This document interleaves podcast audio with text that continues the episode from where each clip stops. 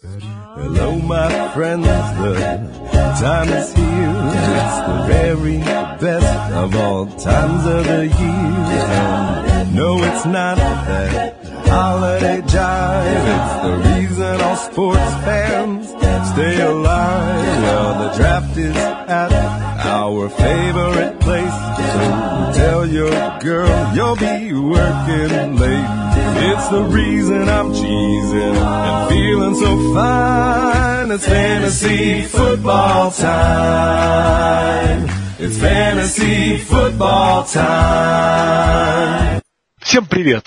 Здравствуй, уважаемый слушатель! С тобой великий, ужасный, уникальный, неповторимый, лучший в своем роде, потому что единственный подкаст о фэнтези-футболе на русском языке «Фэнтези Футбол Фэнтези». И, как и всегда, а, рано утром в среду, после обеда, после вейвера, мы, наверное, выйдем, ты нас прослушаешь, и, как и всегда, тебе в уши будут заливать трио гуру отечественной фэнтези-индустрии, трио столпа, которые могут взять на себя уверенность и сказать, что Том Брэди на этой неделе наберет больше, чем Аарон Роджерс. В общем, как и всегда, это буду я, Миша Мики ТМ, и два моих соведущих, коллеги, моих фэнтези-бро, Леша Гриффитс. Привет всем, ребят. И Коля Гонсалес. Всем привет. Я все время делаю паузу на Коле Гонсалес, потому что мне кажется, почему-то кажется, что у Коля он монстр. Но он, он не монстр, он Гонсалес, а монстр это его команда. В общем, у меня... Бойтесь меня. Да, шизофреническая раздвоенность. А, и я сразу хочу похвастаться, у меня на этой неделе прям супер результат. Я в семи своих лигах показал результат 6-1. А проиграл только там, где у меня э, уже 6 поражений, поэтому там, в принципе, и хер бы с ним. А, а вот как. Что, что, Миш, меня больше всего радует, что ты а, воскрес а, в Медвежьей лиге, где мы с тобой вместе играем. А, мне там, конечно, тебя хочется видеть в плей-офф и в, в плей-оффе над тобой разделаться. Ну ты добрый. Я еще в системе примерно так же. Я неожиданно обыграл а, лидера одного из дивизионов. Вот, мне очень сильно помог Марвин Джонс. Прям, прям от души помог. Коля, а как у тебя фэнтези неделя? Ой, меня она где-то удачно, где-то не очень. В системе я показал антирекорд, вообще, наверное, который только может быть. Набрал 60 очков за неделю. Естественно, проиграл. Но иду я, правда, там, даже с учетом этого поражения 7-2. на этой неделе все были на боевиках. А, вообще все, поэтому... Ну, нормально. было тяжко. Ну а в династии я уверенно обыграл одного из наших слушателей, Жени Лебедева. Женя, привет тебе. От Трэвиса Келси хочется передать.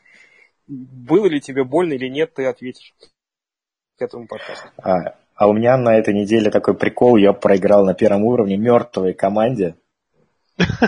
которая не управляется, она никого не поднимает с вейвера, э, не выставляет состав. Например, у нее в составе был э, Келвин Бенджамин, который не играл. Uh-huh. Но я и все равно проиграл, э, потому что у меня, во-первых, Винстон, я поставил состав, у меня Брэдди был на боевике, Эйджи Грин тоже ничего не набрал, его выгнали за, за его драку. Или Шон Маккой, да? А, и нет, Лишон Маккой у меня не был. Ну, в общем, смысл такой, что да, вот эту неделю я просто вду абсолютно нулев, нулевому игроку.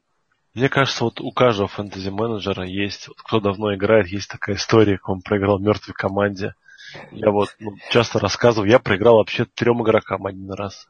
Это был Брейзи, Гронк и кто-то еще. Они меня там под 120 очков втроем, и как бы все, как бы и конец. Всяко бывает. Ладно, давайте пойдем. Главное, главное не переживать за это слишком сильно. Надо Нет, ну да, да, да, да, с да. присущим нам чувством юмора. Кто-то вообще э, девушке проиграл в, в династии целый сезон. Мы этот, момент, мы этот момент вырежем. Слушайте, про это не узнают. Э, ничего, парни, я и тоже проиграл. Только в догодке. Ладно. А, рубрика топ-флоп. Напомню, кто нас вдруг внезапно пропустил предыдущие несколько выпусков. Э, тут мы говорим о самых впечатляющих результатах фэнтези недели и самых обескураживающих. А под э, цифрой плюс, под знаком плюс, под буквой топ, 50 очко набрала команда Лос-Анджелес Рэмс. Вот так вот. Гоф, а... это игрок только для флекслик или уже стартер и для обычных, как вы считаете? Ну, я, Миш, для начала хочу сказать, что Рэмс это, конечно, впечатляющий пример того, что коучинг э, делает с игроками, да, и с командой в целом. Если Атланта это анти, антипример, да? Антикоучинг, да. Да, да, да. То тут коучинг в положительном смысле.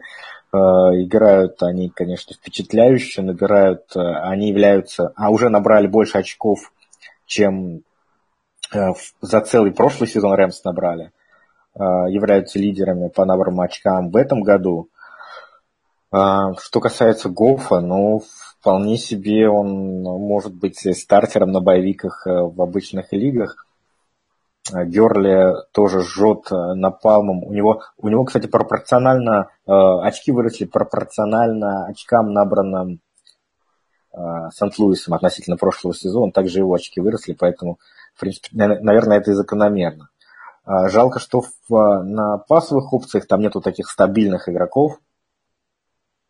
Вот в этот раз Вудс набрал много. А, Воткинс набирает через раз. Но Тайван Остин вообще несерьезная опция. Купер Кап, наверное, такой самый стабильный. Ну, тоже. Поскольку они играют ну, почти спред, да, то достается... Не почти. Ну, не почти. Сегодня главный болельщик Лос-Анджелес Рэмс. А, я, к сожалению, теперь забыл, кого зовут на форме Шико, на Шика, Шика, да, Шика. да.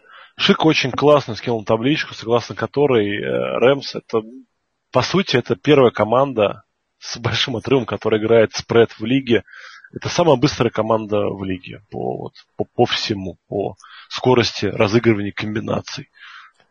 Поэтому возможно, мы вот мы увидели то самое, чего так многие ждали, надеялись, боялись, верили и так далее, а приход студенческого студенческой мысли, да, вот именно в нападении, то, что в, в студентах работает уже не первый год, вот наконец-то мы увидели, как это может работать и в профессиональном футболе. Мне очень нравится, если честно. По поводу ну, Куперкапа, вы знаете, что этот игрок получил больше всего таргетов в Red Zone среди вообще всех ресиверов лиги? А, нет, я не знал. Интересная вот статистика. Такая, да, такая интересная статистика. Ну, вообще, для меня эта игра была очень показательной, потому что я считал, что с гигантами у Рэмс могут возникнуть. Просто игра проходила в Нью-Йорке в первой волне, а для команд, которые летят с западного побережья на восточное, вот эти игры в час дня по Нью-Йорку в местного времени часто складываются очень тяжело и неприятно. Но Рэмс просто катком прошлись по гигантам, не заметив ни разницы во времени, ни вот этого путешествия из Лос-Анджелеса в Нью-Йорк. И поэтому, ну, для меня это был такой стейтмент, честно говоря с учетом того, что еще что и Сиэтл проиграл, то есть мало того, что Лос-Анджелес серьезно абсолютно может претендовать на, на выход в плей-офф и на победу в своем дивизионе, но еще их атака против в целом неплохой обороны гигантов, конечно, очень впечатляет. Я Гофа, кстати, везде, где мог, э, решил, что ну, буду его оставлять. То есть все как бы будет у меня стартовый квотер мой. То есть у меня нигде не было более элитных опций. У меня были всякие там Винстоны, Мариоты. Вот я в итоге склонился к Гофу. Ну, видишь, у нас квотербеки, конечно, в очередной раз доказывают, что тактика round квотербека, она работает. А, и все, кто не погнался за квотербеками высоко а, и не побоялся рискнуть на выве, взяв такие не очевидные опции, да, как Дэшон Вотсон, Гофф, Алекс Смит, они все в плюсе, и все молодцы. Да, да, да, то есть как бы понятно, что травма Вотсона это, ну, выбилась, но до этого он просто монстрообразный сезон показывал. В плане фэнтези просто полный восторг. Э, На прошлой дел... неделе в некоторых рэнкингах Уотсон был просто топ-1 квотербек overall. Ну, он тем более против Индии же, да, должен был играть. Да, да. Так что да. все логично. А что мы делаем с Сэмми Уоткинсом? Вот его это такая вот... Слушайте, по Сэмми Уоткинсу, играет... смешно получилось. На прошлой неделе в подкасте я рекомендовал его вставить состав. В одной из лиг он у меня валялся на вейвере, я его подобрал от безысходности. Тоже в состав воткнул, он показал крутую статистику. Один прием, это был прием на 62 ярда с. То есть... Да, кстати, но мне тоже он в одной лиге помог победить. То есть свои, я тоже за свой совет я ответил, им я был удовлетворен, но что дальше делать с Воткинсом я тоже не очень представляю, потому что, в общем, самое главное, что расписание у Рэмс э, не очень приятное. Они будут дальше играть против Аризоны, где Питерс, скорее всего, по Воткинсу. Против еще одной команды с топ-корнером. Я забыл, забыл, забыл кто, кто у них там в ближайшие две недели. Там еще Сиэтл точно будет потому что у них будет дивизионный матч. Ну, то есть и Воткинс, э, по, по нему будет очевидно играть ведущий корнер команды, его будут закрывать. То есть, да, он с точки зрения, наверное, настоящего футбола поможет, потому что ляжет на амбразуру и возьмет на себя основного корнера, за счет чего другие ресиверы смогут получать свои таргеты, кетчи, тачдауны и так далее, но нам фэнтези это не очень поможет. И вот что делать с Воткинсом, я не очень понимаю. Ну, то есть я бы его ставил с большой опаской. А что делать? Что делать? Ну, надо смириться с тем, что Воткинс это нестабильная цель, поэтому, да, флекс это максимум, наверное, куда его можно поставить, нужно смотреть по матчапам. Но в этот раз у него был э, хороший матчап. А толку? Что... Ну, как, очки он принес определенные. В принципе, я думаю, что те, кто его поставил, не то чтобы прям сильно расстроены. Ну, наверное, ты прав. Ладно, давайте идем дальше. Дальше у нас разочарование недели, то есть флоп. И это наша редакция решила, что атака Денвера. Я, к сожалению, был вынужден смотреть весь матч целиком Денвера. Более того, комментировал. Это было тяжело. Брок Асвалер показал ровно один хороший драйв. Это первый, то есть это самый заскриптованный драйв из всех. То есть, ну там, где по сути делать ничего не надо, ты знаешь заранее, что ты будешь играть. И пару передач он выдал неплохих по ходу всей остальной игры. Правда, на эти пару передач было 5 или 6 перехват, передач под перехват. Иногда просто игроки Филадельфии друг у друга мяч выбивали по попытке захватить его. В общем, очень печально было смотреть на Брока Асвайлера. При этом уже сейчас заявили, что менять его пока не будут, будет он. Но Пакстон Линч неожиданно подел масло в огонь. Сегодня заявил, что, в принципе, если надо, я могу сыграть. Вот так вот. Он высказался. Не, ну если надо, то и я могу сыграть играть ну... Недорого. Ну, что сказать э, про Денвер? Конечно, жалко их. Э, э, Демариус как-то, тем не менее, умудряется набирать очки на огромном объеме таргетов, которые он получает. Все-таки там что-то до него долетает. Вот у него 12 таргетов в последней игре было. Он больше, чем в два раза любого другого ресивер Денвера обогнал. А, раннеры поделили снэпы практически ровно на три части между Чарльзом Андерсоном и Букером. А, конечно, ни один из них не является сейчас стартером фэнтези. А, пожалуй, только ресиверов можно там ставить как третий ресивер флекс Демариуса и Сандерса. Надеюсь, Сандерса будут больше заигрывать. Сейчас он будет поправляться будет больше проводить снэпов на поле. Да более того, я могу сказать, я, я... что... Далее, что тебя перебил.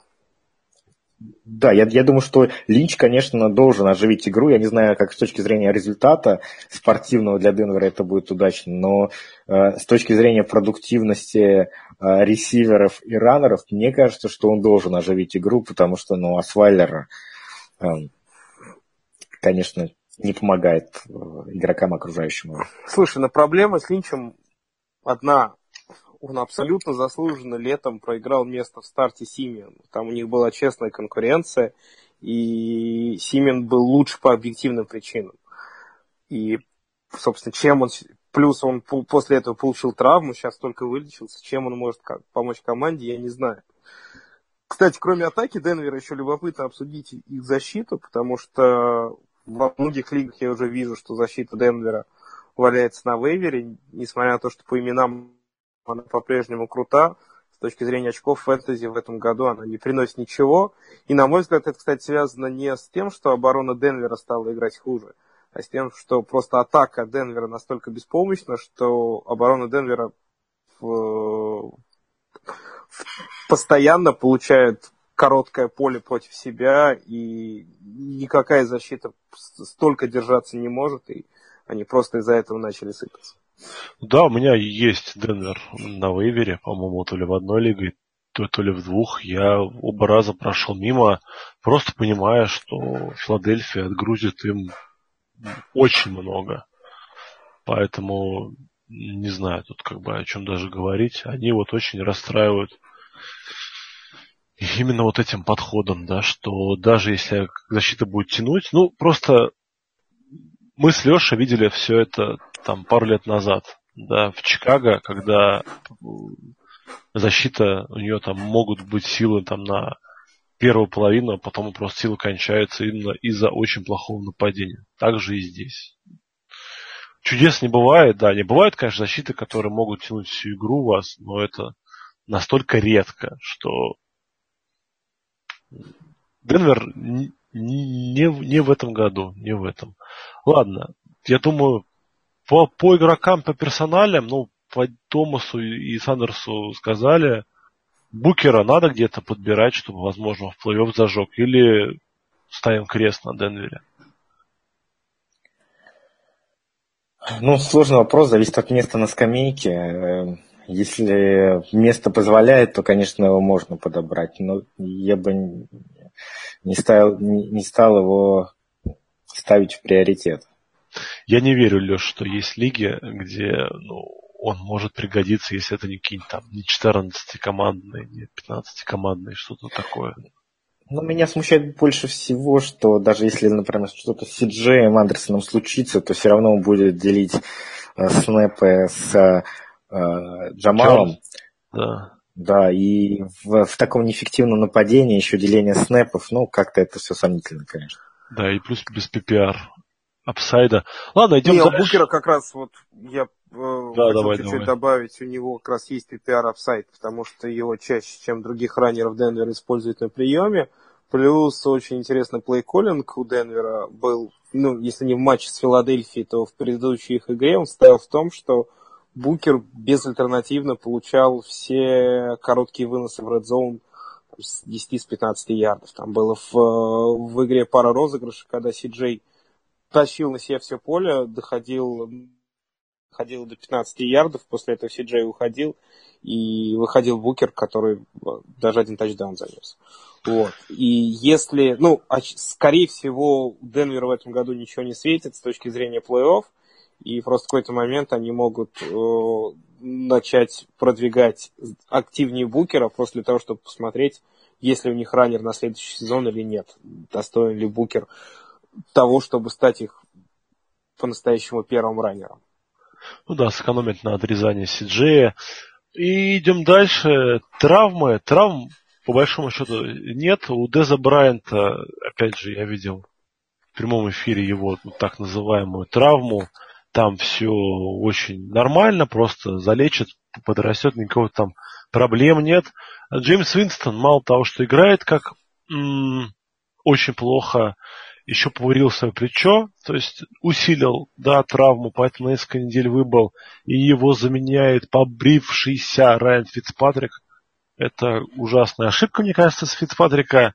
И на одну игру пока, пока на одну игру дисквалифицировали Майка Эванса. Стоит ли кого-то поднимать из Тампы? Я, не, я думаю, что всех, кого можно поднять, уже поднят. Вряд ли где-то есть Дешон Джексон на выборе. Я вот считаю, что никого из Тампа поднимать не стоит вот в связи с этим. На одну игру, на растренированного нападения, ну, это ну, ну, действительно так. Во-первых, э, по лиге ходит слушок, что Тампа все э, слилась. Э, в общем-то, не собирается ни за что больше бороться. То есть команда уже сдалась. Моя Правда, Майкл... да, есть такой слух? слух? Да, да, Майкл Ломбарди в своем подкасте сказал, что э, вся лига знает, что Бакс больше в этом сезоне ни за что не борется. Ну, я, я вот, мне кажется, что вот травма Джеймса Винсона, ее просто нет. Мне кажется, это они придумали. Вот мое личное мнение. Ну, просто у него настолько не идет игра, что надо как-то это объяснить. Но здесь вопрос в том, у тебя не идет игра, и они объясняют это травмы, или они, у него не идет игра из-за травмы, и они пытаются каким-то образом это скрыть. Но очевидно, что Винстона бьют, бьют больно, и оба раза, когда он ходил досрочно с поля, это было после жестких секов, когда он, его прикладывали в, в это больное плечо. Вообще я не очень понимаю, как команда, которая вроде как, ну, которая рассчитывает на Винстона на многие годы, что это типа их, ну, во-первых, первый пик оверолла, квотербек, с которым они связывают свое будущее, и они так форсят его восстановление, не давая выздороветь и залечить квотербеку свое плечо. И что они получили в результате? Винстон усугубил травму, они ни за что не борются, никуда не попадают. В чем вообще смысл этого был, ну, мне не очень понятно. Мне кажется, что там просто не было травм. Вот. Ну, я просто такой помню... теории заговоров. Но... Я, помню, я не то, что просто я помню ту игру, и когда Фицпатрик внезапно кинул то ли один тачдаун, то ли два, или там кинул тачдаун Фицпатрик, и занесла защита, а Винстону резко похорошело. Он стал резко бросать на бровки, улыбался, и было видно, что он готов вернуться в игру. Но там потом опять бы быстрый тачдаун пропустил Баканирс, и они такие, ну, как, ну ладно, ну, все, и рука не готова. То есть он был, по нему было видно на бровке, он готов был играть, он бросал, он улыбался, он готовился. То есть, лишь бы там защита бы 3-0 бы сделала, но не получилось, они пропустили, по-моему, опять глупейший тачдаун. И ну и потом, мне кажется, что-то там не так у них в раздевалке все равно. Ладно. Это обсудили, то быстро пройдем, что то, что да, я поклонник теории заговоров, тем более сегодня так, так, такой день, такой день, самая тема для заговоров. А, и переходим мы к вейверу. Вейвер, ну, опять же, из-за отсутствия травм, из-за отсутствия каких-то прорывных игр, да, вейвер очень скуден. Да, очень на этой неделе бедненький вейвер. Э, не тратьте на нем много э, денег. Денежек как называется? ФФБ или АФБ? Вот это ваше... ФААБ. Во, ну я почти запомнил. Видишь, я буковки тем называл. ФАБ. То есть фэнтези бюджет на год. И кого можно поднять при желании, а я думаю, большинство из вас после фэнтези лайфхака имени Дима Стилета делает именно так. 10 утра с телефончиком ждем. Ну, кстати, в этот, э, на этой неделе же у нас там в Америке перевели часы, поэтому это будет происходить в 11. О, это, кстати, очень хорошо. Я тогда успею хоть отправить Кофе заявки завтра с утра. Да, да, да. Кстати, отлично заметил, Коль. Хоть, хоть спокойно кофе попьем. Вот, а то ну, на самом деле, несмотря на то, что вейвер бедный и вообще чем ближе окончание сезона, тем, естественно, меньше игроков на вейвере будет оставаться. Несколько человек, наверное, обсудить стоит. Да, давайте быстренько. Начнем мы с трио раннеров. Это Роулс из Сиэтла, Вудхит из Балтимора и Дамьен Вильямс из Майами. Ну, Давайте я расскажу про Роуза, тем более, что это мой парень. Я его во всех династиях, где я играю, во всех лигах, где я играю. Да, с первого дня, есть, да? Да, либо есть в составе, либо я его сливаю, потом поднимаю, потому что парень мой кумир. его игра трехлетней давности, когда он, заменяя Машона Линча, занес Сан-Франциско, там, 200 ярдов с кучей тачдаунов. Прям до сих пор хайлайты, по, хайлайты запомнились мне.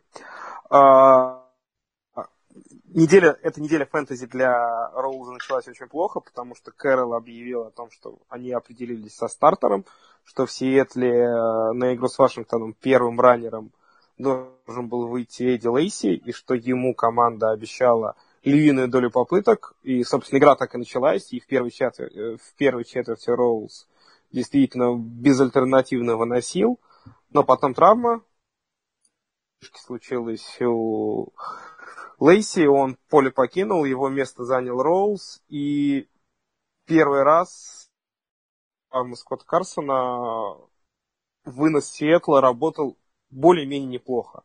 То есть нельзя сказать, что это была какая-то блистательная сумасшедшая игра, но в отличие от предыдущих игр, когда у всех раннеров Сиэтла в сумме было минус 2, минус 3 ярда, выносом вы, вы, вынос работал. В первую очередь это, наверное, связано с тем, что Сиэтл усилил линию. Они в дедлайн выменили э, пробол э, Лаймана Брауна из Хьюстона. И, в общем, до этому выносная игра у Сетла стала получаться чуть лучше. Ну и во-вторых, э, и тренерский штаб, и игроки Сиэтла всю неделю перед этим матчем говорили о том, что им нужен вынос, им нужен вынос, без выноса они никак не смогут, и они, э, собственно, выносную игру форсировали. И здесь, поднимая Роуза, мы можем надеяться, что это мы попадаем просто в начало какого-то восходящего тренда. Что это была не лучшая игра Роуза в этом году, это что было только начало, и дальше будет еще лучше, потому что, ну, с травмой Лейси, э, скорее всего, Роуз становится первым бегущим в Сиэтла, и если выносная игра у них пойдет, то этот парень может сделать вещь. Согласен, а, согласен. А, вот, парни, у меня к вам так, такой вопрос. Во-первых, конечно, у меня главное разочарование, одно из глав, главных разочарований года, это Си-Джей Просайс, которого, вот, который как мой парень, за которым я очень активно следил, а, и то, что он никак не не может восстановиться от своей травмы и не может начать играть, потому что, мне кажется, это раненбэк с наибольшим апсайдом в Сиэтле. Но вопрос я вам следующий хотел задать вот как вы думаете, вот э, у Сиэтла обычно выносная игра, она э, к концу сезона разогревается, то есть там чем холоднее, тем э, начинают они лучше, лучше, бегут, да. лучше бегут. Вот в этом году, потому что произойдет это или нет, потому что разделились на два лагеря. Кто-то верит, что э, все равно они разбегутся и поэтому нужно верить в игру и стэшить их на скамейке. Кто-то говорит, что в этом году ну все так плохо, что ну забейте и смотрите в сторону других раненбеков. Вот вы к какому лагерю относитесь? Слушай, ну, во-первых, про, да. про Сайза я хотел чуть-чуть сказать, что, ну, за эти два года мы видели одну хорошую игру про Сайза. Это игра против England Patriots в прошлом году когда он выносом набегал больше 100 ярдов с тачдауном. И после этой игры все подумали, что вау, наконец-то парень начал проявлять себя. После этого травма, травма, травма, травма. И, ну, вот уже прошел год, а на поле мы его толком не видим. Поэтому, ну, плюс размеры просайда таковы, что стать с э, таким ростом и весом полноценным первым бегущим в команде НФЛ очень тяжело. Ну, то есть рассчитывать на него как на раннера на третьей дауны, да, наверное, можно, но мне кажется, что первым бегущим его никто, собственно, никогда и не рассматривал. Ну, кроме меня. А по поводу... Я думаю, что кто-то из них будет выносить. Вот.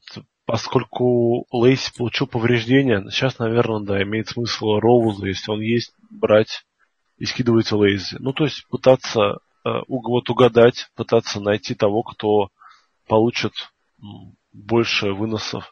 Потому что манера игры Сетла, да, она все подтверждает, что будет вынос. Кривой, косой, секой он будет, поэтому я думаю, и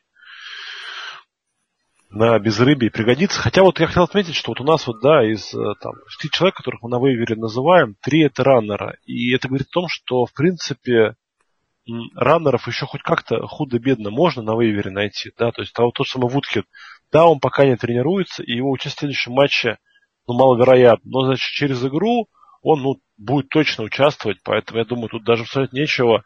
Если у вас он есть доступен, и ну, каких там проблем нету с боевиками, либо наоборот, вам уже по барабану ваш боевик, то, что вы решили выход в плей-офф, берите Вудхеда. Да, Дамин Вильямс в Майами показал хорошую игру, показал, что э, у него есть ну, понимание того, что надо делать на поле, да, поэтому, опять же, как вот вместо того же самого Аарона Джонса из Гринбея, да, которого вроде по снэпам провел к Монгомери, а по результативности, ну, там совсем все на два противоположных полюса, да, улетели. То есть Джонс вообще ничего не показал, Монгомери что-то показал. Вот вместо, допустим, того же самого Джонса, Вильямса можно взять. Но, то есть, и вот это три раннера, которые, в принципе, вам вполне возможно на флекс тот же самый, да, либо на боевик могут подойти. А вот по ресиверам, ну, мы называем Роберта Вудса из Рэмс, ну, просто потому, что он выдал классную игру, вдруг попрет, да, потому что будет на Сэмми Воткинса уходить внимание других товарищей, да, возможно, тут где-то наловит. И Маркиз Гудвин, 49-е. Ну, это совсем, да, это, ну, это такой трэш. Это редактор просто, ну, ему надо было взять кого-то. Ну, ну это объясняется тем, что а, Пьер Гарсон э, до конца года выбыл. Да, кто-то должен ловить, да. Еще Китл у них следующую игру пропускает, правильно ведь?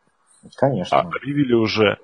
А, плюс, ну, то есть кто-то-то должен ловить. И с учетом того, что мы там, я думаю, никто не верит а, Шенахану, что Гаропола не, не будет играть.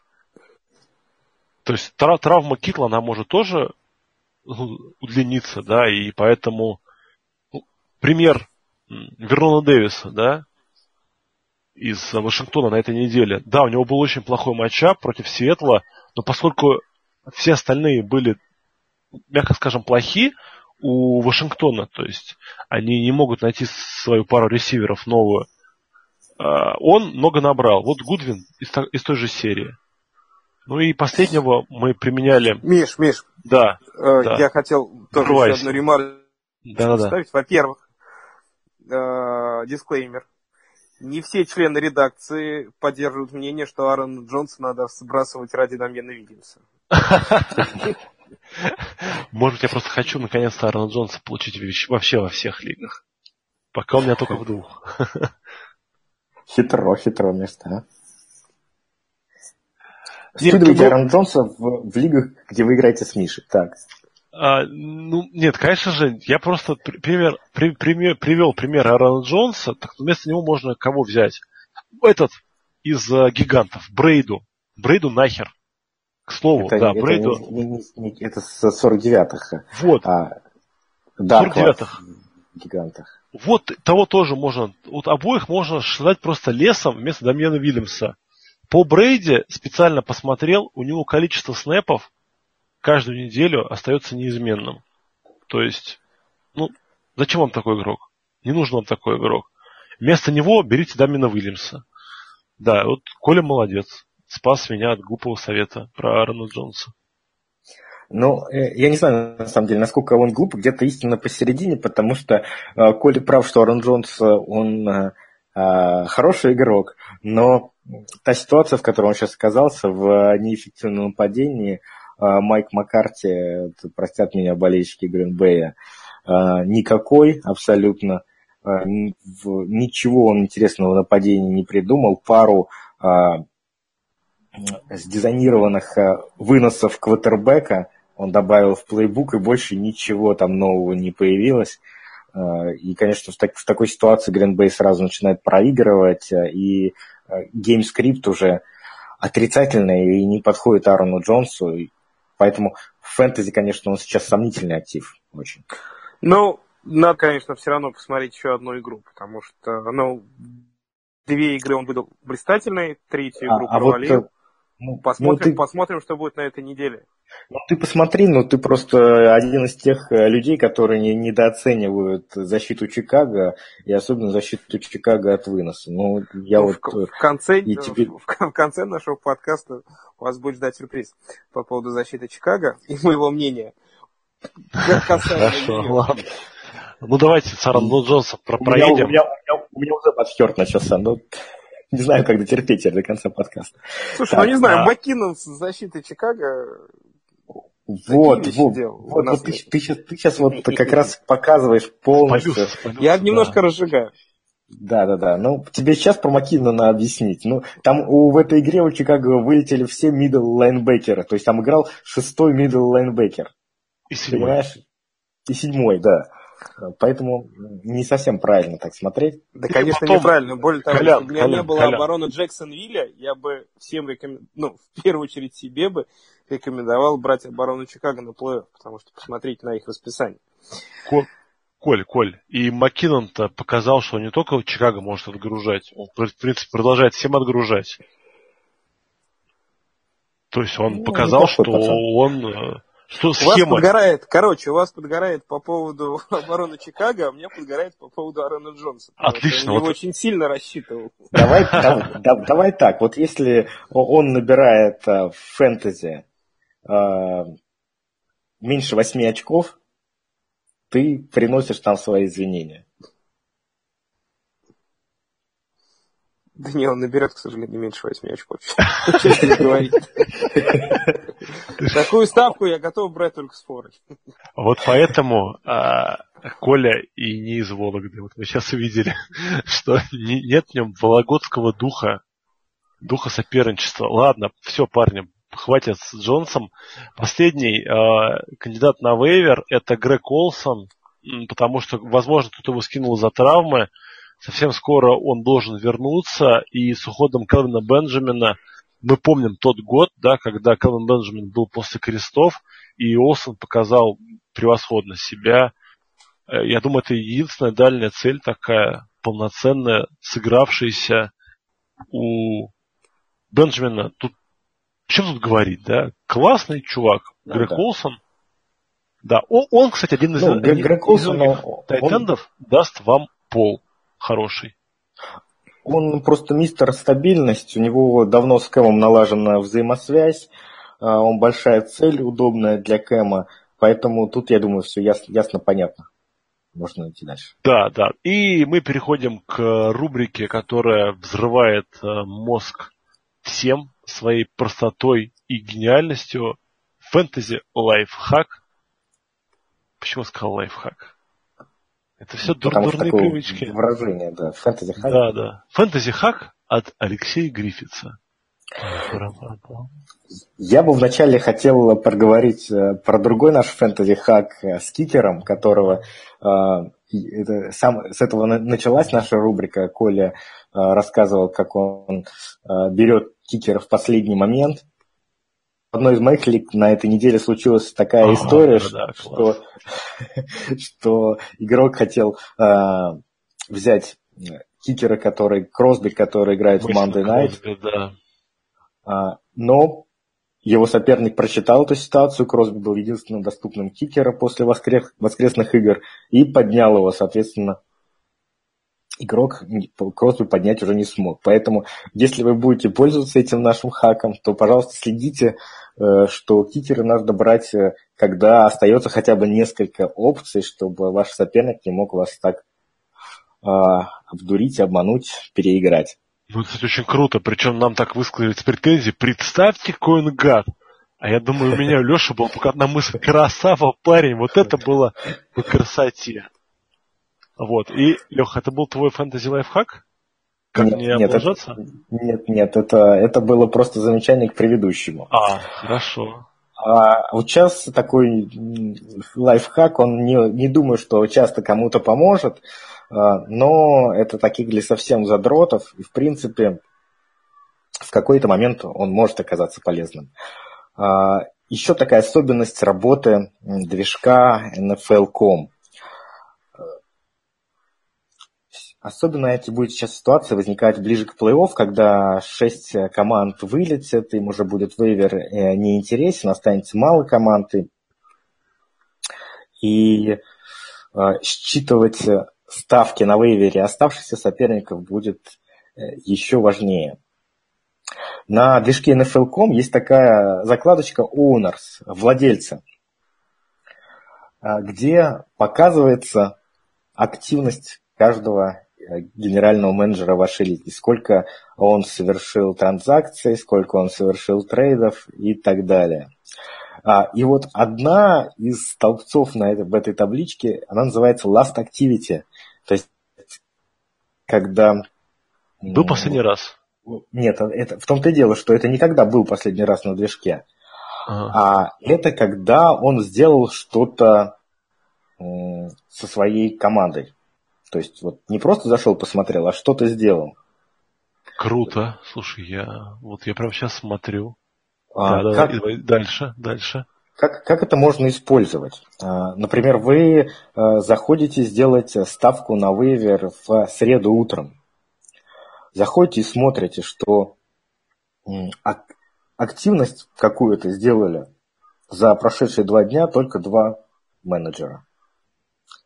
Соответственно, вы смотрите их потребности, оцениваете их бюджет, э, какие игроки им нужны, и исходя из этого можете скорректировать свои ставки. Ну ты а, шайтан. Ну, я говорю, это требует определенного задротства. Но это вот я могу... вообще.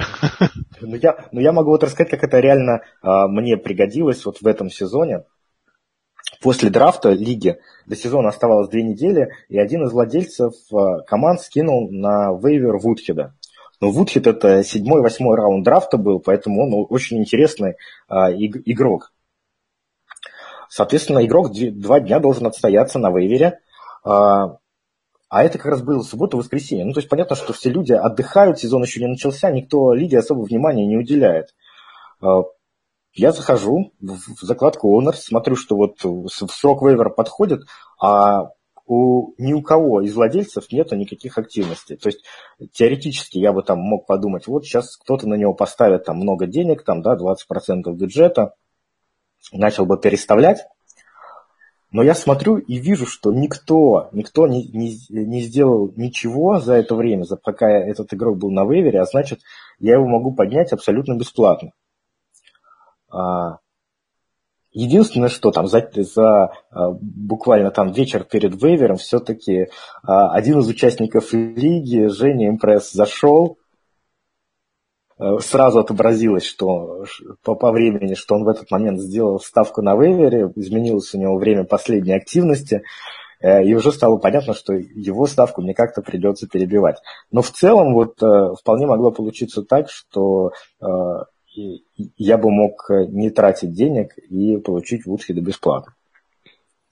А, говорю, э, а, говорю еще раз, что это вот будет особенно актуально в период плей-офф, когда а, активность менеджеров она будет ограничена заодно и тем, что часть менеджеров просто потеряют интерес, и вам нужно будет отслеживать только там пару-тройку человек. В общем, такой для задротов сегодня. Кстати, Прям вообще, прям шайтан. No comments. Да, да, да, это как бы это прям, это... Я прям даже пытаюсь какую-нибудь аналогию придумать и не могу. Не это как люди, которые выходят в 3 часа ночи, чтобы прогреть двигатель у своей машины. Вот. У меня, у меня мой очень близкий друг по институту, вот у него на самом деле он в 3 часа ночи ходил э, прогревать машину, вот, э, курил, соответственно, и шел обратно спать. Вот у него была Это Mazda MPS. Мазду прогревал, было, да ладно. У него была Mazda MPS 250 лошадиных сил, такая турбо-мега-пупер зажигалка с расходом там за 30 литров на сотню. В общем, машина-зверь, которая сцепление каждые полгода надо было менять. Вот он в 3 часа ночи ходил ее прогревать. Просто один раз э, мы, извините, такой за топ уважаемые зрители, сидели и культурно пили чай до трех утра, и он такой, типа, о, пришла пора прогреть машину. И мы, мы пошли, а было минус 20, кстати. Но было довольно прикольно. Вот. Ну, как мы взяли с собой еще чая в дорожку. Вот, ну, в общем, друзья, поэтому вот, вот это вот из той же серии. Давайте дальше. У нас супер-пупер а, сессия вопросная, да? Но начнем мы с другого. Круглый стол. Круглый стол, да. И Женя Лебедев, он же Юджин, он же молодой Коля Гонсалес 10 лет спустя, и Шико, он же Кошка-олень. Почему его называл, написал нас редактор Кошка-тюлень, я не знаю. Вот, Шика тоже крутейший пацан, задает много вопросов по поводу плей-офф. Наверное, хотят-то попасть. Наивно. Наивно. Но, тем не менее, да, мы сейчас с вами втроем порассуждаем немножко про фэнтези плей-офф, на что обращаем внимание и как свои команды подвозим к фэнтези плей-офф. Оговоримся сразу, да, друзья, если у вас вы себе не гарантировали выход в плей-офф, то у вас, наверное, ну, все по-старому, да, вы бьетесь, сражаетесь, выгрызаете глотки соперникам, а вот тем, кто более-менее спокоен, уверен, что выйдет, вот это больше будет рубрика для них. И начнуть, начнем мы, наверное, да, с самого главного. Мы э, должны сказать, что фэнтези плей-офф в системе лиг NFL Rus, Леш, на, фэн, на First and Goal тоже, да, 16, 15, 14? Да, да, конечно. Да, то есть, друзья, просто для третьего уровня особенно – Фэнтези плей-офф, друзья, это 14 неделя реального футбола, 15 неделя реального футбола и 16 -го. Соответственно, wildcard, полуфиналы и финал. Поэтому 17 э, неделю традиционно не участвует, если вы не играете в лигах-извращениях. И, соответственно, вы должны так рассчитывать вот именно на эти три игры, смотреть, находить какие-то хорошие матчапы для своих игроков на стриминге. Ну вот, скажем, популярная опция на стриминге в лице Тайрода Тейлора, да, по-моему, его Коля на прошлом подкасте сказал, что хочет с ним быть до конца. Правильно, Я хотел с ним быть до конца, да, но мне на вывере, к сожалению, не достался. А, ну, а, зато, зато, после зато... последней игры с Джетс вряд ли его кто-то на вейвер сбросит. Вот, за, за, зато мне достался. И вот, допустим, Тайрон Тейлор, да, но если вдруг, не знаю, вы там планируете какой-то обмен ради квотербека, у него очень хорошее фэнтези расписание. На 14 неделе он играет с Индианаполисом, на 15 неделе с Майами, и на 16 неделе он едет а, наказывать Новую Англию. Ну, это реально шикарное расписание, да. Ну, это мечта. Главное, в плей-офф осталось только выйти. Ну, ну, это действительно так, да. Тем, у кого сейчас соотношение победы и поражений 6-3, 7-2, 8-1, есть смысл уже думать э, не о том, как попасть э, да, в плей-офф, а о том, э, в какой форме их команда будет там находиться, думать о том, если они стримят квотербека, в какого квотербека они, они там будут использовать и заранее подумать, чтобы его поднять. Есть смысл подумать о защите. Соответственно, нужно а, подумать и над тем, как, какая скамейка будет сейчас об, об то, а кто оптимально, да. И, конечно же, о трейдах, да. И в трейдах нужно смотреть на расписание игроков. А, кстати, вот я слышал, а, некоторые игроки специально в первом раунде драфтовали Хулио Джонса, потому что считали, что у него очень сладкое расписание на плей-офф. Он будет два раза играть с Новым Орлеаном да, они еще не знали, что из себя представляет Латимор. Да, да, но вот uh, Not for Long, да, лига называется, и uh, что раньше было сладким расписанием, сейчас уже стало жестким расписанием, то что Латимор uh, на прошлой неделе он был по оценкам PFFF лучшим корнером лиги, не знаю, как на этой неделе изменилось, но суть в том, что а, это очень жесткий матчап для Хулио. Ваш... Латимор, Латимор, да, Латимор смог вывести из себя, ну ладно, Винстона, этого легко выйти из себя, но Майк Эванса он тоже вывел из себя, именно своей игрой. Это о чем-то договорит. А, конечно, я думаю, что а, там основная, основной был мотив, что он защищал Уинстона, Эванс, когда его толкнул. Я думаю, что он никогда бы так не сделал. Я думаю, что это у него накопившееся ну, конечно, как злость, злость там бесишься, да. Вот. Ну, если мы говорим про расписание фэнтези плей-офф, то, конечно, стоит смотреть не только на расписание ваших стримеров, но и расписание ваших основных игроков. Что вот хочу привести пример. Конечно, пример этот стал не очень актуален в связи с травмой Дэшона Уотсона, но тем не менее, еще неделю назад Деандре Хопкинс ну, был, наверное, топ-3, топ-5 максимум вайд-ресивер всей лиги. Но когда его владельцы смотрят на расписание Хопкинса в плей-офф, они начинают плакать, потому что на 15 неделе Хьюстон играет в гостях с Джексоном, на 16 неделе Хьюстон едет, э, играет дома с Питтсбургом. Есть у Хьюстона, у Хопкинса два, две самые сильные обороны на данный момент. И Против вопрос, паса, да. Да, вот вопрос, что делать владельцам Хопкинса? С одной стороны, сбрасывать, менять его глупо, но это реально топовейший ресивер.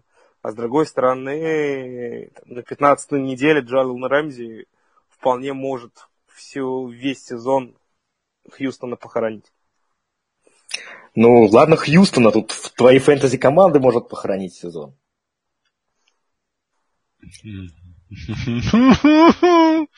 Ну, кстати, вот для а, примера. Или так... вот еще один пример. У меня давай, на давай. вейвере пару недель назад в, в системе был Казинс.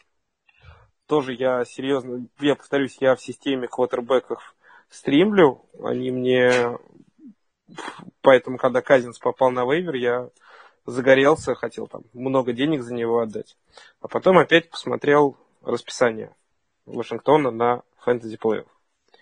Сейчас я вот в он страничку с этим расписанием. И скажу, что на 15, на 14 неделе в Вашингтон едет к Чарджерс. Одна из самых сильных оборон, особенно против квотербека на данный момент, потому что их дефенсив лаймены творят чудеса. 15 неделя Аризона, 16 неделя Денвер. Ну вот, хотели ли бы вы, чтобы судьба вашей команды в финале зависела от Казинца, который ему играть против трех топовых защит? Да, согласен. Я бы лучше, я бы лучше там стримерку, стримил квотербека условного Джоша Макоуна. Не знаю, какое у него сейчас расписание, но если у него он играет против слабой обороны, лучше взять Макоуна, чем Казинца против Денвер или Чарджерс. Э, соответственно, да, что можно сделать с этим, когда увидишь, что у игрока плохое расписание, это, конечно же, попробовать произвести обмен, а, и сейчас для этого очень удачный момент, потому что если а, вы условно себе обеспечили место в плей-офф, то очень много команд сейчас за плей-офф борются, и у них можно а, вполне, воспользовавшись ситуацией, купить какого-то топового игрока, который, который, который находится, например, на боевике или э, который там дисквалифицирован на одну игру, как Майк Эванс. Ну, то есть воспользоваться ситуацией, дать два своих э, там хороших игрока со скамейки за одного топового. Леша, а... скажу, скажу даже более, что особенно это актуально на втором, на первом уровне, да. А, вот сейчас, скажем, в ближайшие три недели, да, они будут таким как бы своеобразным плей-оффом для тех, кто хочет выйти в плей-офф, то есть чтобы не вылететь на уровень ниже. И ты можешь продать игроков с хорошим матчапами на эти три недели взамен на тех, у кого хороший матчап будет на три финальных недели. Потому да, что совершенно, совершенно на третьем уровне, да, ну, конечно, всем уже по барабану. Вышел, не вышел, там как бы бабка надвое сказала. А вот на втором и на первом цель выйти гораздо выше, чем цель даже выиграть лигу. Поэтому вот тут вы можете вообще прийти ну, к, к обоюдо удобному обмену, да, то есть то, что как вот, э, ну, там, планировал, скажем, э, Ильдар, да, что вот он в Суперлиге гарантировался практически выход в плей-офф, и он там готов два к одному, да, идти в, в обмены, то есть давать двух сильных игроков, но с плохими матчапами, либо со средними, да, на одного хорошего, ну, скажем, за, за того же Брэдфорда, не знаю, там, за того же Карима Ханта, у кого, в принципе, тоже довольно неплохое расписание. Вот. А он может сейчас найти игрока, который не хочет летать из Суперлиги. Искать вот тебе вот этот парень, который сейчас будет три недели хорош, а мне вот твой, да, он сейчас, у него там плохие, есть, ну, опять же, да, сейчас вот кого сейчас выгодно? У команд, которые на грани попадания в плей-офф, сейчас выгодно кого обменивать? Игроков Канзас Сити Чифс, да, это в первую очередь Алекс Смит, это Карим Хант, это Тайрик Хилл, потому что они на боевике, соответственно, они помочь не могут, а выигрывать надо кровь из носа, и вот вы приходите такие, вот, пожалуйста, примерно равный игрок. А, да, Миш, ты, ты, ты, ты абсолютно прав, то есть логика верна. Мы про конкретику, я думаю, сейчас не будем говорить, ну, да, потому, да, что, да, потому очень... что это очень, э, там можно диссертацию написать, кого сейчас нужно обменивать, кого, кого покупать, у нас столько э, ресурсов нету. А, Коль, давай, тебе такой вопрос. Вот э, по основному, по усилению стартового состава понятно. А кого вот людям, которые себе обеспечили место в плей-офф, предпочтительно, э, какого, даже так скажу, какого типа игроков а, им предпочтительно держать на скамейке на своей? Слушай, как ну, мне кажется, что логика вообще ведения ростера по ходу сезона должна быть такова, что в начале сезона твоя скамейка должна быть максимально широка, потому что, ну, лига not for long, ты не знаешь, что будет дальше, и у тебя всегда должна быть вариативность. Но чем ближе к плей-офф, тем э, необходимость широкой скамейки отпадает, потому что когда судьба твоей команды зависит от одного матча, наличие каких-то сильных игроков на скамейке тебе роль не сыграет. Очки на скамейке зачет не идут. Поэтому, возможно, имеет смысл как раз с скамейкой что-то делать и пытаться уменьшить количество игроков на этой скамейке за счет улучшения качества основного состава. Ну, и согласен, да, это вот э, про трейды 2 в 1. Э, я расскажу, вот, как я в данных случаях стараюсь со скамейкой поступать. Э, я стараюсь на нее запихнуть, поскольку ты, ты абсолютно прав, что вот уже уменьшается в начале сезона ты не знаешь, какой игрок на что способен, а, ты засовываешь к себе всех, смотришь, какой выстрелит, какой не выстрелит. Сейчас уже понятно, что игрок там а-ля Легарет Блаунд, что он из себя представляет, что у него там нет апсайда из-за аджа и так далее, что он будет набирать какие-то скромные там 6-10 а, очков за игру. Поэтому вот так, игроки такого типа мне уже не интересны. Я стараюсь э, сажать на скамейку игроков с офсайдом а- а там э, Дерек Хенри, э, Мэтт Брейда. Пусть, пусть они вообще не приносят сейчас очков, но зато в случае травмы э, их э, основного раненбека их команды, они будут э, стартерами и те, теми, теми, кто может решить судьбу лиги. Конечно, в системе ты много таких игроков не посадишь, потому что а, количество раненбеков ограничено. А вот в других лигах, где нет лимитов по позициям, а, я вообще предпочитаю полностью скамейку забить э, такими сильными хэндкафами а, и ждать травмы основных раннеров. Да, и вот именно на самом деле для того, чтобы этой тактике соответствовать, обмены два в один очень хороши потому что ты одновременно улучшаешь качество своего основного состава, а во-вторых, просто получаешь место на скамейке свободное. Да, для такого игрока, да, совершенно верно. И там условно, иметь на скамейке условного Алекса Коннора, Хэнкафа Левиона Белла, в плей-офф значительно более выгодно, чем, опять же, условного Бака на неделю обеспечивает неплохой пол, но выше своей головы не прыгнет. Алекс Коннор в случае травмы Белла выйдет на поле, может спокойно набирать 20-25 очков каждую неделю. И когда такой человек у тебя на скамейке, во-первых, ты гарантируешь себе upside, а во-вторых, ты лишаешь этого upside а своих соперников по лиге. Классический пример такого игрока это Тим Хайтауэр, который вышел из небытия два года назад, когда в Сейнс получил травму Инграм и просто выиграл людям половину лиг. Все так. Все так, да. И мы идем дальше, переходим к вашим вопросам. И первый вопрос нас пытались поднять врасплох, а, причем это был просто настолько хитрый план. А, Ильдар Галиев, он же глуктозавр, он же позитив, он же Все, чем вы знаете такой? Классный парень. Ильдар, привет. Пишет. Что скажете о патче 7.07 в Dota 2? И мы, как бы, как э, настоящие эксперты, мы сказали, что а почему бы нет? И мы хотим сказать, во-первых, Эльдар, уже есть патч 7.07b.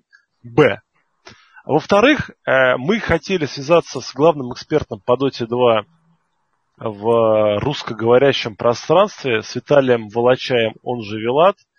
Виталий по, по счастливой случайности является фанатом американского футбола, но студенческого его направления.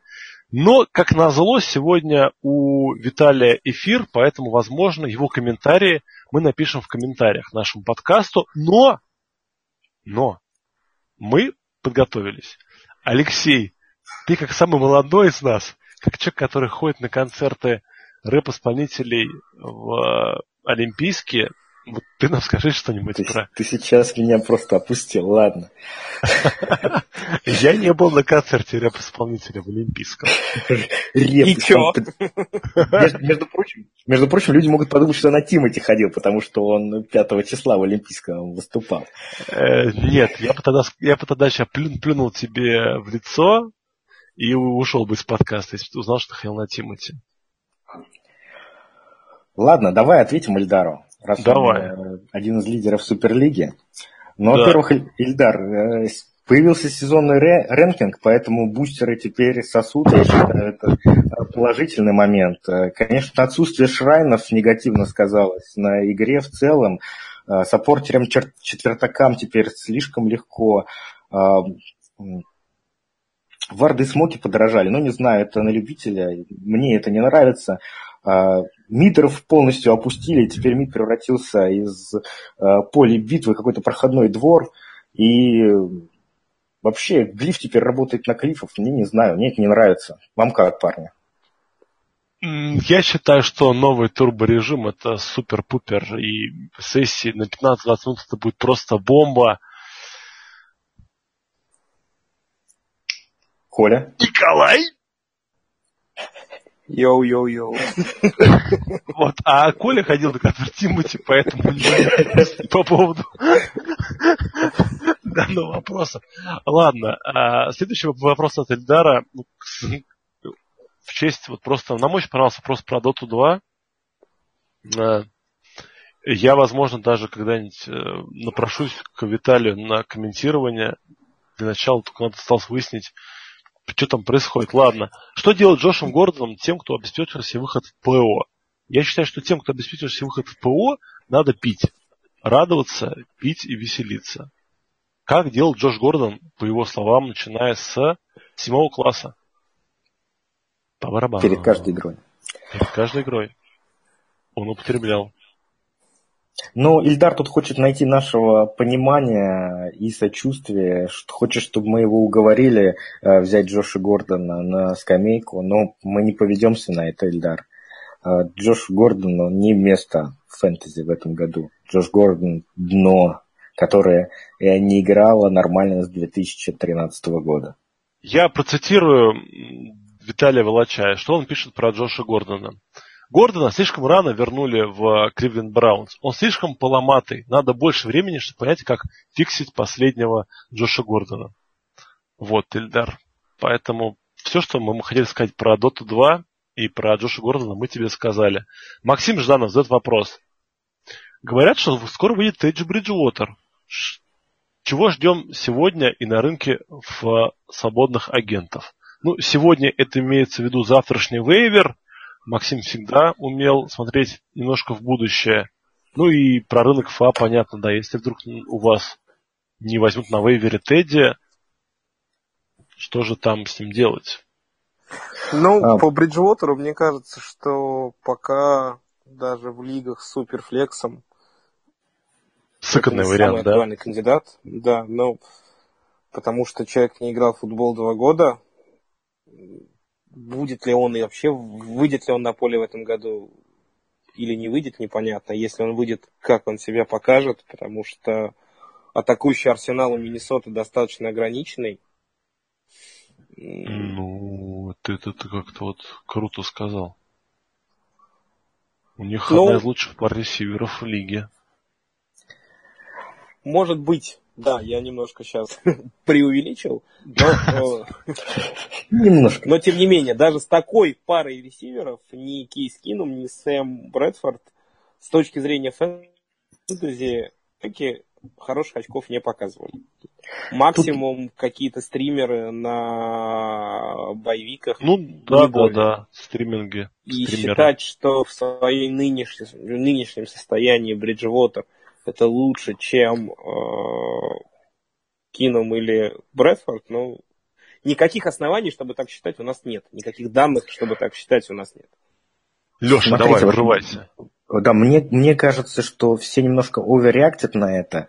А, и э, заметьте, что новости о том, что Бриджвотер будет активирован, они примерно совпали с тем, что а, Брэдфорд будет, скорее всего, помещен в резерв травмированных. Да, э, сегодня ожидается даже. И мне кажется, это а, скорее говорит о том, что Бриджвотер-то будет активирован как backup. В первую очередь потому, что он провел всего а, несколько тренировок. Шесть. Шесть тренировок шесть, провел. Шесть, полноценных тренировок. Ну, вы представляете, для квотербека 6 тренировок, чтобы вкатиться сезон, э, который не играл, сколько он, э, полтора два года, да? Ну, по, по сути, два года, да. Он в, по прошлом сути, межсезоне порвал колено. То есть, ну, мало что он не кидал. Он э, бросать начал, по-моему, этой весной. То есть он, считайте, он полгода, в принципе, даже не бросал. И вот то, что он бросал, это было, ну, не это, знаю. В общем, ребята, летний тренировочный лагерь, они не просто так э, проводятся. Э, квотербекам и ресиверам нужно, нужно почувствовать друг друга. Я считаю, что абсолютно нереально рассчитывать, что там на какой-то 12-й неделе Бриджвотер выйдет в старте. Нет, ну, а. Бриджвотер выйдет в старте, если сломается кейс кином. Но мы же не берем с тем же расчетом э, Брайана Хойера. То есть вот, вот шансов выйти у Тедди Бриджвотера гораздо меньше, чем выйти шансов у Брайана Хойера. Потому что перед э, Тедди Бриджвотером хорошая онлайн, точнее перед его, да, с первым квотербеком, и молодой, и молодой Кейс Кином. А перед э, Брайаном Хойером пора плохая онлайн и 50-летний э, Том Брейди. Ну, а вопросов про Брайана Хойера никто не задает. И точно так же мы можем кого назвать, ну вот из секс игроков. Кто-нибудь знает бэкапа Дрю Бриза, например? Вот, вот, вот, вот, вот так вот, без помощи Гугла. Миша, Я не Миша, знаю. Миша, не позорь, не позорь нас. Не, не надо такие компрометирующие вопросы а, задавать. Все, все. Пардоньте, да. Вот поэтому вот у, даже у бэкапа Дрю Бриза больше шансов выйти в игру и показать какие-то цифры, чем у Тедди Бриджвотера. Вот. Круто я прям мочканул. Все, конец. Ты вопрос прям от, отшил. Да, вопрос от Дмитрия. Что скажете про Дагу 0.5 Мартина? Есть ли шанс, что он будет брать какие-то очки, или его можно списывать в утиль? Мы сегодня только говорили про Тампу Бэй. Ну, мне кажется, что вопрос э, по Мартину очень похож на то, что мы обсуждали с Аароном Джонсом, потому что несколько да, игр согласен. Мартин выдал отличных, а тут опять, ну, вернее, тут, как и Аарон Джонс, он набрал одно очко. Это не значит, что человека надо списывать в утиль и сбрасывать на waiver, но Дагу Мартину мешает отрицательный game script. Да, да. Тампа в этом году унылое дно, им приходится много догонять, а в таких играх э, раннер получает меньше работы. Вот и все. Коля сколько отрезал? Добавить нечего. Да, абсолютно, абсолютно согласен. Э, смотрите, вот в данном случае наиболее говорящей метрикой для вас должен быть э, форы, которые дают букмекеры Тампе или их противнику. Если Тампа играет с хорошей форой, то, скорее всего, это хороший знак. Э, значит, Тампа будет лидировать и будет много Дага Мартина на поле. Согласен. Ну а мы переходим к конкурсу стримеров, и тут довольно весело. Во-первых, я прежде чем огласить результаты прошлой недели и называть этого недели, я скажу, что у нас прям в полном рост стала проблема, как называется, usual suspects, да, обычные подозреваемые. То есть одни и те же рожи просто тасуются туда-сюда. Но, кстати, я вот по своим лигам, где я стримлю, заметил, что так и есть. Одних и тех же игроков то сбрасываю, то поднимаю, как и многие другие. Ладно, на прошлой неделе Коля выбрал Гофа, и он дал ему 28 очков. Макаун, Макауна выбрал Миша, дал ему 16. И Леша выбрал Брисета 19. Но в целом все три варианта были обалденные, а Гоф это вообще, конечно, это прям очень круто. Дальше Коля снова просто богом был стриминга на прошлой неделе. Дэвис 13 очков. Китл выбрала Миша 5 очков. Ну, и Алексей выбрал Крофта 9 очков. В защитах Коля ничего не понимает. Цинциннати 2 очка. Миша выбрал Сейнс, и это полновесный 16. И Детройт выбрал Леша, это 4. Итого 43 за Колей, 37 за Михаилом, да, и 32 за Лешей. И по... Да. Но сейчас э, он отыграется. Третье место в общем нашем списке. 264 очка у меня, 276 у Коли, 310 у Алексея. Все понятно. И, да, и квотербеков первым выбирал Коля на этой неделе. И Коля выбрал... Я выбрал Джоша Макоуна, который будет играть хоть и в гостях, но против Тампы которая, по мнению Алексея Гриффитса, начала сливать сезон. Ну, кроме того, что они сливают сезон, оборона их абсолютно бездарна. Линии не давят, корнербеки никого не прикрывают, а Макоун последние пять игр просто красавчик.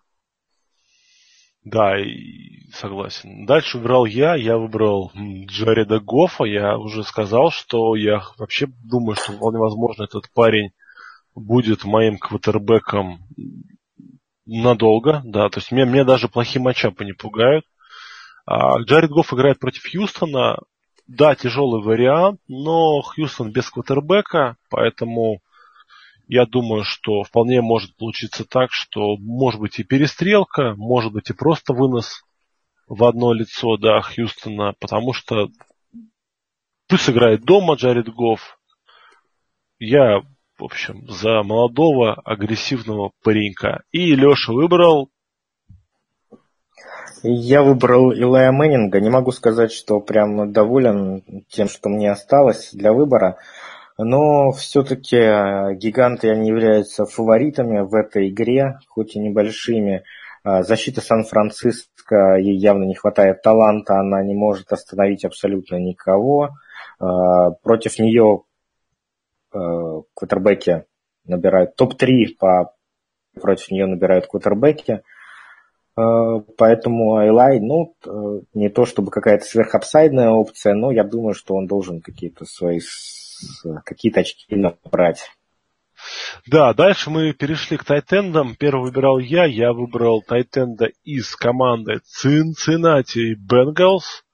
Крофта, потому что Крофт играет против Теннесси. Теннесси не самая лучшая защита. Плюс уже неплохие цифры э, Крофт у нас набирает, да, как которую неделю.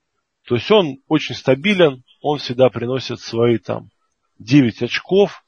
Я считаю, что для стримера на позиции Тайтенда это очень и очень неплохо. Следующий вариант, который назовет Леша, я тоже хотел, но я решил, что, возможно, он будет недоступен. Но, Леша, озвучь. А, да, Вернон Дэвис, э, Тайтенд Вашингтона против Миннесоты. Э, в общем-то, у Вашингтона сейчас такой, можно сказать, кризис э, с ресиверами. Не могут они понять, кто, кто у них первый, кто второй, кто третий. Кто третий, кто вообще а, ресивер, да? Кто вообще у них ресивер, да, там Грант набирает чуть ли не больше всех остальных. А, и, конечно, без Рида они будут играть на, на Дэвиса. Как играли на прошлом неделе, так и на этой будет, будут никуда не денется. Тем более, что Дэвис, по моим ощущениям, находится в очень неплохой форме. Согласен. И последний выбирал Коля. Коля просто взорвал нам с Лешей мозг своим выбором. Ну, да, на этой неделе мне совсем не нравятся варианты стримов. Поэтому я пошел от обратного, выбрал самый, наверное, парадоксальный вариант. Это Джулиус Томас, который будет играть в гостях против Каролины, но надежда на то, что какая-то связь с Катлером у них все-таки произошла. Надеюсь, не половая. Ну, если это поможет фэнтези, то... Да, почему бы и нет, как бы. Нам не важно. Вот, на прошлой неделе у него было 84 ярда с тачдауном, но представим, что секондари Каролины прикроет Вы, в общем, Паркера с Лендри. Стилс ничего не наберет, останется один Джолис Томас. Будем на это У рассчитывать. прям- Но вообще, конечно, ставить его в состав я бы не стал. Но мы помним о том, что да, у нас есть с- с- наш любимый стример на позиции Таймтеда, это Остин Сифериан Дженкинс, у него хороший матчап, но, к сожалению, мы запретили сами себе его выбирать. Друзья, ну если Ну да, вдруг он так- у вас такой же вариант Эван Инграм, который формально доступен больше, чем в 40% лиг, но, тем не менее, это уже давно-давно Тайтенд 1. Да, и дальше у нас шли защиты, и тут сейчас нам обещал Николай что-то рассказать про, про защиту Чикаго приятное. а, ну, первый кто выбирал? Первый выбирал я. Ага. Да, я выбрал, я на прошлой неделе брал защиту Детройта, и на это я выбираю. Все-таки я настаиваю на том, что а, у Детройта очень хорошая линия секондари. Просто Хандли он не кидал за линию скриммиджа, поэтому, к сожалению, не удалось э, ни перехватов сделать, ни, ни пиксикса вернуть. Э, Леш, а извини, что тебя переб- перебиваю. Средняя длина паса Хандли а, 2 и 16 ярда. Это самый низкий показатель среди всех квотербеков, которые принимали хотя бы один снэп в этом сезоне. То есть даже Трубицкий дальше кидает. Да, вот представь себе. он реже, он реже кидает, ну дальше. Ну, просто реже, но, но дальше, понимаешь, да. А Хандли, может быть, кидает-то много, но как бы кор- коротенько, коротенько. Ну, Ну вот- мы, мы про Лайонс, да. Да, да, да. И Детройт дома играет с Кливлендом, он является серьезным фаворитом. И как раз в Кливленде там рисковые парни. Там и Кайзер, Ганслингер, и Хью Джексон любят рискнуть. И вот они-то точно накидают секондари Детройда подарочков. Я в этом уверен на Гадалки не ходил, согласен. И Коля сейчас камин-аут, каминг-аут. Никакого каминг я просто выберу защиту Чикаго на этой неделе. Потому что она играет дома против квотербека новичка, против Бретта Хандли. И, ну, если говорить серьезно, оборона Чикаго одна из самых недооцененных на данный момент защит в лиге. Они, собственно, весь сезон позволяют Чикаго держаться, даже делать вид, что команда борется за плей-офф. И с учетом еще и того, что лучший лайнмен Гринбея Булага получил разрыв крестообразных связок на этой неделе. Да, общем, правый текл, так что... Да, Гринбей, идет, да. да, Гринбей в целом и Ханли в частности ожидает долгая и тяжелая мучительная прогулка. Плюс у них Это короткая было неделя. неплохо. Да, плюс у них короткая неделя, поскольку Гринбей играл сегодня ночью, то есть ну, ночь с понедельника на вторник. То есть у них будет ну, минимум на полтора дня меньше. Выезд, конечно же, очень близкий, да, ну, от Гринбея до Чикаго ехать там на машине несколько часов всего лишь, но тем не менее. Тем не менее. И последним выбирал я, мне, как говорится, никто не достался, я даже... А я кого выбрал-то я? А вот я вспомнил, кого выбрал. Я записался в табличку, и я выбрал, парадоксальный выбор, опять же, да, я выбрал команду, которая играет на выезде, которая играет в богопротивном крытом стадионе, команда, которая играет против Хулио Джонса. Я выбрал Dallas Cowboys. Но э, мне кажется, что Атланта довольно сильно начала как это, сбоить нападение Атланты. А у Далласа наоборот. Команда, соответственно, хорошо и, и зло играет. У них вот очень неплохой есть пасрашер один. У них очень хорош э, Шон Ли по-прежнему. Вот. И вполне допускаю я, что Даллас в своем фирменном стиле получит преимущество, заставит команду догонять соперника. И поскольку э, Саркисян это не Шенахан, да, как бы не пытался он выглядеть, то я ну, просто вот надо было кого-то выбрать. Я считаю, что вот, возможно они будут более хорошими. Вот. На этом, наверное, у нас по стримерам все. и по всем вашим вопросам все. И вообще у нас тотальный полный все, поэтому, друзья, подписывайтесь на нас в Телеграм, t.me slash fantasyfootballfantasy.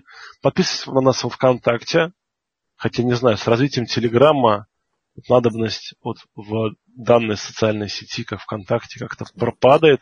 Но тем не, не менее... слона не продашь. Подписывайтесь. Да, подписывайтесь. Скоро, Но самое скоро главное... в ВКонтакте выходит второй патч нашего... А, 707.b, да? Да, Тоже. да нашего вот. подкаста. Да, и самое главное, а, ставьте нам рейтинги в iTunes, ну просто у нас от этого бабочки в животе трепещут, когда мы видим новый отзыв в iTunes, поэтому поддержите сейчас, как говорится, рублем, монетой и добрым словом. А, задавайте свои вопросы, задавайте свои вопросы в нашем чате, везде, где угодно. Давайте общаться, играть, побеждать. Фэнтези футбол это круто. Всем пока-пока. Леша, не забудь попрощаться. Пока. Удачи, друзья. Я как пародия на тащи апрель Чтобы ты спотыкалась об меня с первых слов. В левую грудь нарисованная дверь Нерисованный удар выбивал соков И тебя все идеально похищал Ограбление души все бросай в пакет. Сейчас уйду всем ворованным лежать Всем ворованным молчать Вот здесь больше нет. Если слышишь ты, давай вернемся в наш дом Вернемся вернемся в наш дом, дом, дом Или опять молчи, контрольный выстрел лицо Как выстрел мое лицо И как всегда в моих куплетах кто-то умрет Кого-то убьет опять Это так легко Привет, ты где-то там, где свет и электрофон. Свет Левый электорат фраках светский рау, там нет меня. Здесь прием стеклом, старый пакет отравки Как винегрет, с утра нет контакта и нет отра. Сто лет назад, летом нам так хотелось Весь свет отла нахуй, сжечь всю планету Став прахом, пеплом и ветром. Как мне в тебе взять билет обратно без предоплат Стеклопакет не греет, отъехал трап и побрек Экран детектор прав, я тебе нередко врал. Я, наверное, верно прав, дерево терпит практику без цели. Вектора селят куплеты поверх октав. Наверняка рады те, кто нам это предрекал Но я непререкаемо верил, что нет преград И в их реплики не вникал. Не -а. Теперь плутать не прикаяно в дебрях материка Выпал жребий нам, где петляет во тьме река Рэп это кал, всюду гипербола до синегдаха Ежели без них, что тебя не хватает? Конкретный факт, не зеркало Говорит, пидот на пидот на Твоя жизнь еще дней полна. Кругом летний гамма, не герника Тебе с ней никак, скорее технократом стал ретроград Чем ты таким, какие надо детский сад и взрослеть Пора грех пытаться тень догнать бред, как буклеты Гербалайф Нет на свете примерных пар, время делать карьерный план. А я в ответ киваю, респект за совет, братан. Если так убей меня, как Дерек негра по ребрикам. Если слышишь ты, давай вернемся в наш дом. Вернемся в наш дом, дом, дом. Или опять молчи, контрольный